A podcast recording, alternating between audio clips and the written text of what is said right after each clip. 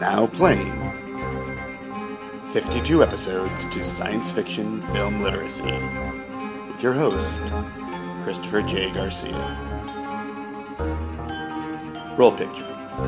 There is a long standing tradition for those of us who are science fiction fans, and it's a phrase that we will hear at least once in a lifetime, and usually more often than that. That's that crazy Buck Rogers stuff. And it makes sense. Buck Rogers was one of the biggest characters in the history of science fiction, up probably through the 1950s. And first appeared in 1928 in the August issue of Amazing Stories. Oddly enough, the not the thing that was put on the cover, instead that was Skylark of Space by E. E. Smith or Doc Smith.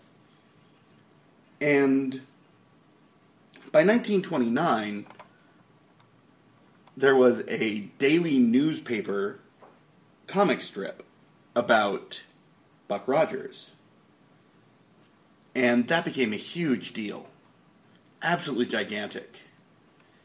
And once something like that hits, you get all sorts of both imitators and homages. But there was, of course, Flash Gordon, uh, starting in 1934. A little bit later, you had John Carter of Mars. And there's one actually that I had never heard of that I finally found some copies of that's really good called uh, Brick Bradford, uh, which ran for a long time, more than 50 years. I really think I should have found that. Of course, there's also Jack Swift and Don Dixon and Speed Spaulding and all these other ones.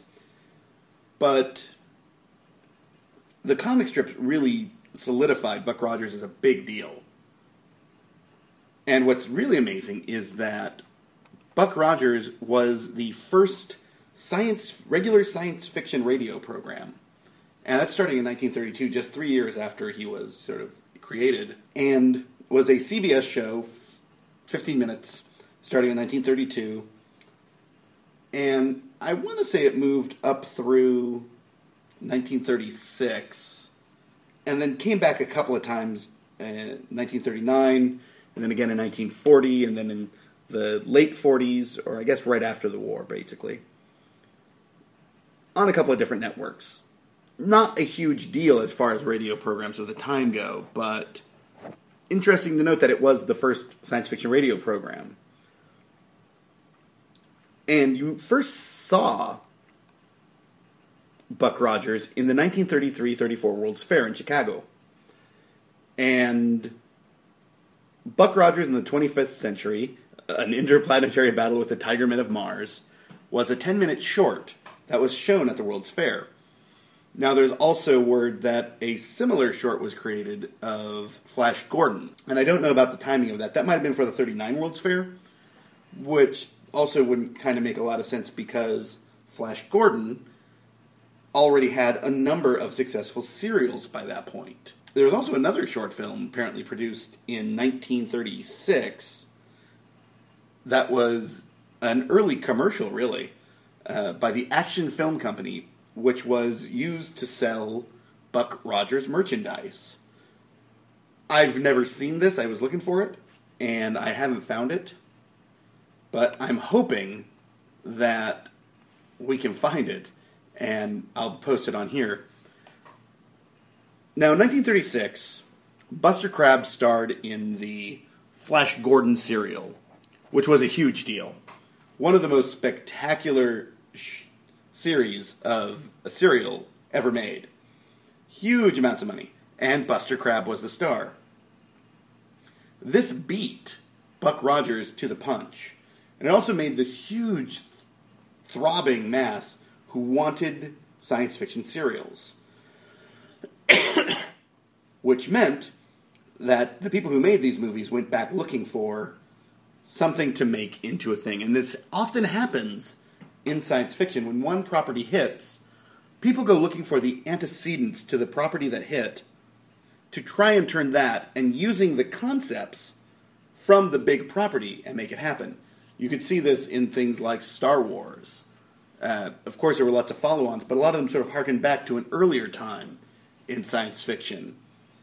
If you look at John Carter of Mars as a reference back to other uh, Burroughs pieces and Tarzan, and all these things sort of bounce off each other. So it made sense that after Flash Gordon did so well, Buck Rogers would be the one that they would come up with to sort of answer that. And it's an okay serial. It's obviously the first thing that's really obvious is it was made on the cheap, like extremely cheap. Uh, it reused, much like Flash Gordon had, it reused a lot of sets from other uh, films, including the futuristic musical Just Imagine, and from Flash Gordon itself, from Flash Gordon's Trip to Mars. And even some of the costumes were reused from other projects, which is not unusual for that point. Universal at this point was not the big deal. And it would become, but it wasn't. And eventually what happened is the first series, uh, the first serial was turned into sort of three separate movies, all of which are terrible. Uh, but the 12 episode series is well worth watching. And for a whole bunch of reasons. One, it is almost the perfect example of what a lot of people call great man science fiction or competency porn, where one competent dude does everything and can make anything happen and surrounded by people who are maybe they're courageous, maybe they're smart, but they're not at the same level as your big hero. This type of science fiction has fallen in and out of favor over the years. And there's currently a couple of different groups that really, really like this as a sort of methodology. It gets boring for me, so I'm not a big fan, but I can see its appeal. As both Buck Rogers and Flash Gordon almost perfectly epitomize these types of characters. Now, another thing about it is that one, yeah, it looks kind of cheesy, and the acting's only okay. Buster Crabbe's actually pretty good. But the way everything is presented, you move from one impression to another. So, for example, at the very first episode, they're calling to the Zeppelin, and you see a beautiful Zeppelin shot as it moves across the sky with some terrible miniature work. Uh, never work with water in miniatures, that's a key. But what happens is you get one shot and then you go and there's an event that happens and then you get another shot and that goes ooh but in between there's a lot less importance now the idea here is of course that uh, buck runs into a problem on his first thing is about to crash so they release this gas which puts him in suspended animation and that's that he then goes and has adventures when he wakes up. Okay. And it's this is the traditional sort of format for a serial where you get stuff happens, stuff happens, cliffhanger, stuff happens, stuff happens, cliffhanger, and eventually in the end, of course, it all works out. This is the direct antecedent to serial television, and in fact, uh, a version of Buck Rogers was one of the first science fiction television shows on ABC in 1950, and it had the death slot up against Texaco Star Theater, which, you know, Milton Berle ruled the world, not just television at that point. And none of it survived, sadly. No one's seen any copies of it anywhere, which is a shame. Because uh, that would be an interesting thing to see how they presented, and if there was actually an influence of the serial, which was at this point would have been about uh, 10, 12 years old, so was, you have to wonder if it's going to, you know, sort of have an impact. And serials had a definite impact if you look at the way that films of the ni- uh, TV shows of the 1950s were shot. When it probably came the biggest outside of its original comic strip form, which ran for more than 40 years. Although the original comic did stop in 67, it took about 10 or 12 years off, came back in 1980, did three more years, yeah, that happens. But it was really a long standing. And in 1979, NBC did a, I believe it did a full series, and there was also a, they originally made a pilot film and released that in 1979, and it did pretty well. So NBC turned it into a full series. And this was where I first became aware of Buck Rogers. You had Gil Gerard as Captain William Buck Rogers. He'd traditionally been Anthony, but eh. And he his ship was launched in 1987, and weird things happen, and he ends up 500 years in the future. Basically, the same premise. You had, of course, Erin Gray, and she was really good at it. Erin Gray is not a great actress, but here she was perfect for the role. She had this sort of feistiness to her that was really, really impressive. And everyone, every guy of my age who watched this show really, as religiously as I did, had the massive crush on her. It's it's just it's impossible to not. And you had most famously the uh, little robot Twiki, which you know, cute. And you had Henry Silva in it. I think it was only the movie though. And you had all sorts of these wonderful actors in and around it. And it was really phenomenal. And this sort of led to a revitalization. Of course, the, the strip came back.